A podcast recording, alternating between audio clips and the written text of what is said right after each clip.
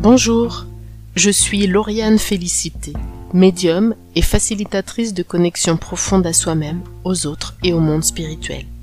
À travers les épisodes de ce podcast, je t'invite à un voyage énergétique et spirituel pour te reconnecter à la magie de ton âme et à ta puissance de manifestation. Bonjour. Dans le domaine spirituel et ésotérique, on entend très souvent parler des anges, des maîtres ascensionnés, des guides, des défunts, de l'âme. Ce sont des termes qui parfois sont, à mon sens, un peu mal compris.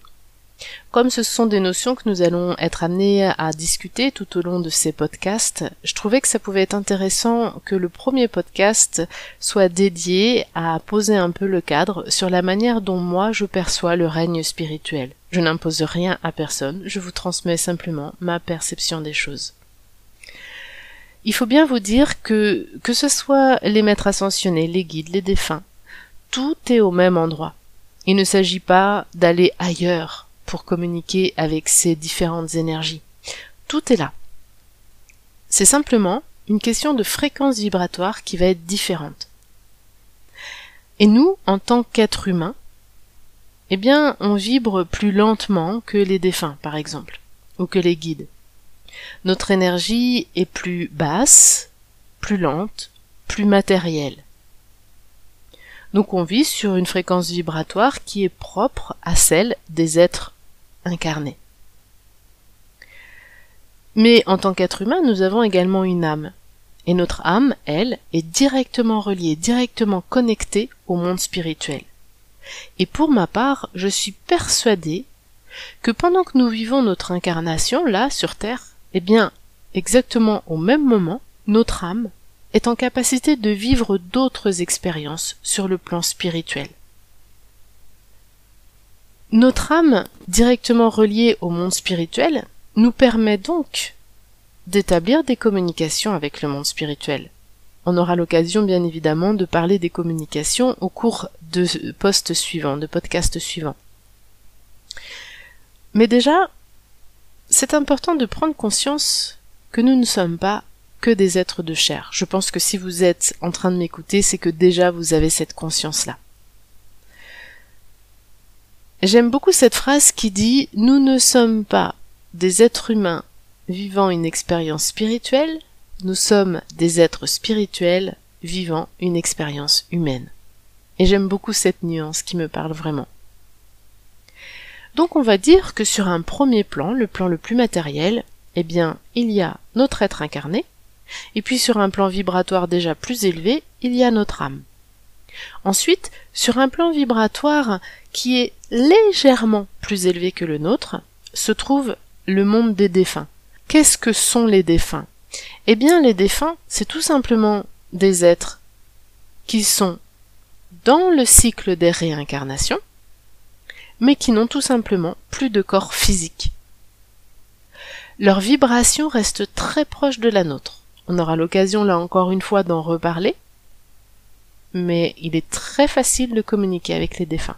Leur vibration est très proche de la nôtre parce que la seule différence avec nous, c'est qu'ils n'ont plus de corps. Mais c'est la seule. Ensuite, sur un plan plus élevé, il va y avoir le plan des guides. Qu'est-ce que sont les guides? Les guides, eh bien, c'est tout simplement des personnes qui ont vécu un certain nombre de réincarnations, qui ont reçu au cours de leurs incarnations des enseignements, qui ont appris, qui ont eu des prises de conscience, et qui ont suffisamment évolué pour sortir du cercle des réincarnations. Ils continuent d'évoluer sur le plan de conscience sur lequel ils se trouvent, mais ils n'ont plus besoin de revenir s'incarner dans l'expérience humaine. Donc, ce sont des personnes, comme vous, comme moi, qui ont eu des vies, de nombreuses vies, qui ont transmuté, transcendé, qui ont appris de leurs expériences terrestres, au point qu'ils n'ont plus besoin de revenir sur Terre. Ils continuent de nous accompagner sur un autre plan, sur une autre fréquence vibratoire, qui est beaucoup plus rapide, beaucoup plus élevée que la nôtre. Parmi les guides, on aura l'occasion là aussi d'en reparler lors d'un post qui sera dédié à la communication avec les guides. Parmi les guides, il y a votre guide principal. Votre guide principal est un peu, je dirais, le médium du monde spirituel qui va faire le lien avec vous. En fait, c'est un peu comme si votre guide principal, c'était le représentant de tout un groupe de guides. C'est-à-dire que finalement, on est accompagné par beaucoup de personnes dans le monde spirituel, mais pour que ce soit plus facile d'établir la communication, eh bien il y a un guide principal qui va se faire l'interlocuteur, le lien, le médium entre vous et le monde spirituel. On peut avoir plusieurs guides principaux, mais on en a tous au moins un. Certaines personnes vont être en conscience de leur guide principal, mais ne vont pas avoir conscience que finalement c'est toute une team, toute une équipe, tout un groupe d'âmes qui vous accompagnent dans votre évolution. Parmi les groupes d'âmes qui nous accompagnent, comme je le dis, il y a notre guide principal, mais il y a aussi des guides spécialisés. Si par exemple vous êtes une thérapeute énergétique, eh bien vous avez parmi vos guides un guide spécialisé dans l'énergie. En tant que médium, j'ai un guide spécialisé en médiumnité. Si vous êtes musicien, vous avez un guide spécialisé en musique. Et ça, c'est valable pour toutes les choses qu'on a décidé d'explorer dans notre vie, sur cette terre, dans cette incarnation-là. Donc c'est très important de bien comprendre qu'on a toute une équipe avec nous. Les guides, comme ils ont vécu des vies humaines, ils ont tout à fait conscience de ce qui se passe dans votre quotidien, des difficultés qu'on peut être amené à rencontrer en tant qu'être incarné, des histoires d'amour, des relations au travail, des difficultés qu'on peut traverser. Donc ils sont vraiment les plus à même à nous accompagner, à nous guider, à nous enseigner, à nous soutenir dans notre incarnation. Ensuite, il y a les maîtres ascensionnés. Les maîtres ascensionnés, ce sont des êtres qui ont également vécu des vies sur Terre, mais qui ont comme mission d'accompagner des groupes d'âmes. Autant les guides spirituels, les guides principaux, vont accompagner quelques âmes, autant les maîtres ascensionnés vont accompagner des groupes d'âmes. Quand on parle de maîtres ascensionnés, on parle de Jésus, on parle de Bouddha et bien d'autres encore. C'est vrai qu'on peut tout à fait communiquer avec les maîtres ascensionnés, mais ils vont avoir un regard plus global, ils vont plus nous renseigner sur des questions liées à l'humanité entière, ou à un groupe, à une société, ou à un pays, dans une culture. Ensuite, il y a tout ce qui est de l'ordre de la hiérarchie angélique, les archanges, les anges, notre ange gardien, les séraphins, etc. Toute la hiérarchie angélique n'a jamais été incarnée sur Terre, n'a jamais eu de corps de chair. Ils sont spécialisés sur le monde spirituel. On peut également communiquer avec eux. Ils vont avoir des informations, un accompagnement qui va être vraiment d'ordre plus spirituel. Ils sont peut-être moins adaptés pour tout ce qui est de l'ordre un peu, je dirais, du quotidien de votre humanité. Plus on monte dans ce règne spirituel, bien évidemment, plus les énergies sont hautes, plus les fréquences vibratoires sont rapides et légères. Et donc plus on est dans des fréquences vibratoires rapides et légères, plus on est dans l'impalpable, plus c'est difficile de les percevoir. Et bien évidemment, au-delà de tout ce que je viens de vous nommer, il existe bien évidemment la source, le divin, l'univers, le grand tout. Parce que finalement, tout est un. Imaginez que vous êtes dans un immense océan et que vous êtes une sorte de gouttelette de cet océan et que un guide va être une autre gouttelette de cet océan, un ange une autre gouttelette de cet océan, un défunt une autre gouttelette de cet océan. On est d'accord que il n'y a qu'un océan.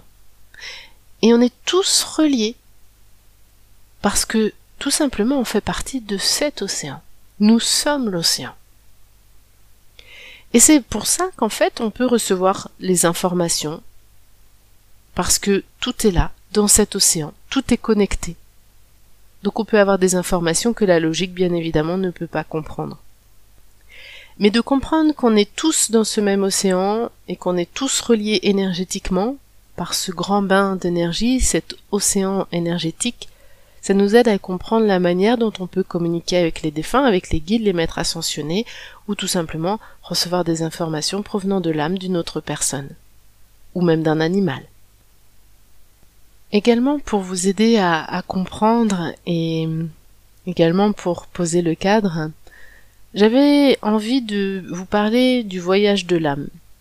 Je vous en ai un petit peu parlé tout à l'heure quand je vous ai parlé de réincarnation.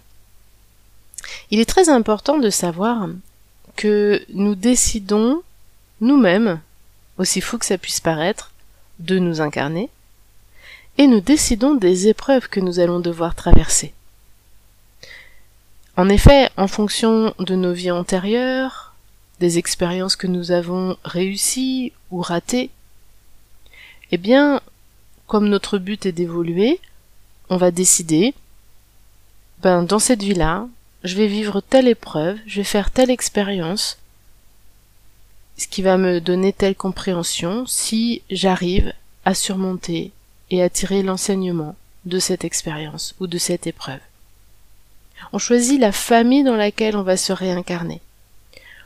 On choisit les épreuves majeures. C'est un petit peu... Alors il faut bien vous dire que tout n'est pas écrit, en tout cas dans ma compréhension des choses, tout n'est pas écrit, mais c'est un petit peu comme si vous étiez au ski. Et il y a des portes, vous savez, dans les épreuves de ski, il y a des portes entre deux drapeaux par lesquelles vous êtes obligé de passer. Et entre les portes, vous êtes un peu plus libre. Et bien là, c'est un petit peu pareil. C'est-à-dire qu'il y a des portes, des épreuves, des expériences par lesquelles on est obligé de passer. Et en fonction, bien évidemment, de la manière dont on va vivre ces expériences, de la manière dont on va les appréhender, eh bien, ça va déterminer la suite, évidemment, de ce qui va nous arriver. Mais je trouve intéressant de bien prendre la conscience, donc de bien prendre la responsabilité de nos choix, en tant qu'âme, bien évidemment. Et ces choix d'incarnation, on les fait en étant déjà accompagnés et guidés par nos guides spirituels. Ils sont avec nous avant même notre incarnation sur Terre. Ils connaissent les plans que nous avons faits. Ils ont une vision globale de notre vie et des épreuves que nous avons choisi de traverser. Donc ce sont les meilleurs conseillers pour nous accompagner à traverser nos épreuves. Ils vont parfois nous prévenir, nous avertir d'un danger. Ils vont parfois nous préparer à ce qui va nous arriver, parce qu'ils ont cette conscience. Mais ils vont pas forcément nous dire, nous dévoiler notre futur. Parce que c'est des choses que, s'ils ne nous le dévoilent pas, c'est qu'on doit en faire l'expérience soi-même sans être au courant avant. Il faut bien comprendre que l'âme est en constante évolution, c'est son objectif de grandir. Quand une âme est très jeune, qu'elle a très peu d'incarnation derrière elle, eh bien, elle a une compréhension plus étroite des mécanismes de l'univers, elle ne va pas forcément s'intéresser à la spiritualité, elle va considérer que le plus important c'est la matérialité, et bien souvent, elle va imaginer qu'après elle, rien d'autre n'existe. Donc elle peut avoir des comportements qui sont parfois répréhensible, même, par la société. Si on se place sur un plan d'âme, si on prend un peu de recul et de distance, même si ce sont des comportements qui peuvent être répréhensibles, même parfois des crimes ou des choses atroces qui sont commises par ces jeunes âmes, il faut vous dire que c'est un petit peu comme un bébé qui ferait l'expérience, bien évidemment un bébé de quelques années, admettons un bébé de 2 ans, n'a pas l'expérience d'une grand-mère ou d'un grand-père de 85 ans. C'est pas pour autant que le grand-père est plus intelligent ou meilleur, c'est simplement qu'il a plus d'expérience, il a une meilleure compréhension de la vie. Eh bien, une jeune âme, c'est un petit peu pareil. C'est comme quand vous dites à un enfant « touche pas le poêle, il brûle », bien il y a fort à parier que l'enfant va devoir faire l'expérience pour savoir tout simplement qu'est-ce que ça veut dire ça brûle. Et donc il risque de toucher le poil. Eh bien c'est un petit peu pareil pour une jeune âme. Elle n'a pas tout à fait conscience de ce que peut impliquer ses actes, des conséquences de ses actes. Bien évidemment, plus une âme mûrit, plus une âme a d'expérience, et plus, même si quand on se réincarne, on perd la mémoire en général de nos vies antérieures, il y a comme une mémoire qui est quand même présente dans notre âme. Et donc, on a des connaissances qui sont déjà là. Et c'est pour ça aussi que des personnes, par exemple, comme moi, vont être médiums depuis la naissance. Vont avoir des capacités qui sont déjà déployées depuis la naissance. Parce que tout simplement, ce sont des choses qui ont été travaillées dans des vies antérieures. Donc plus une âme est vieille, plus elle a une compréhension sur les mécanismes de l'univers, sur le fonctionnement du monde spirituel. Tout simplement parce qu'elle a plus d'expérience. Ça ne veut pas dire qu'elle est meilleure qu'une âme jeune. Ça ne veut pas dire qu'elle est plus intelligente. C'est simplement qu'elle a plus d'expérience. Une chose qui est, je trouve, importante d'exprimer là maintenant, c'est que bien souvent, en tout cas c'est dans beaucoup de religions, on nous dit que lorsqu'on meurt, il y a un jugement. Et qu'en fonction du jugement, si on a eu des bonnes actions, on va au paradis, si on a eu des mauvaises actions, on va en enfer. En réalité, de ce que le monde spirituel a pu me transmettre, c'est plutôt une revue de vie. C'est-à-dire que quand on fait le grand changement, quand on fait le grand départ, quand on sort de notre enveloppe charnelle et qu'on retourne dans le monde spirituel, on a ce que l'on appelle une revue de vie. C'est-à-dire qu'on va revivre les faits majeurs que l'on a vécus, les actions, les comportements, vis-à-vis de soi-même, vis-à-vis des autres, que l'on a eus au cours de notre vie dernière. Et donc, finalement, on va revivre émotionnellement ce qu'on a également fait subir aux autres. Donc si je prends l'exemple d'une jeune âme qui a engendré beaucoup de souffrance, eh bien lorsqu'elle va mourir, lorsqu'elle va passer de l'autre côté, elle va revivre la souffrance qu'elle a infligée aux autres. Il est là l'enfer. L'enfer, il n'est pas dans un autre lieu, il est en soi. Donc finalement, ces âmes jeunes, eh bien, au regard de la souffrance qu'elles vont revivre, parce qu'elles l'ont fait subir, bien lors de leur prochaine incarnation, lorsqu'il sera proposé, lorsqu'il leur sera possible de se réincarner de nouveau, elles vont faire des choix qui vont être liés soit à la réparation de ce qu'elles ont fait subir dans leur dernière vie, ou à vivre elles-mêmes dans le rôle de victime ce qu'elles ont pu faire subir aux autres. Encore une fois, toujours dans un but de compréhension, dans un but d'évolution. Ce n'est pas une punition. Je trouve que c'est intéressant de le voir parce que ça met en perspective. Parfois on vit des épreuves qui sont très difficiles. Déjà de savoir que ces épreuves on les a choisies pour notre évolution. Et de savoir également que ces épreuves, ce n'est pas une punition.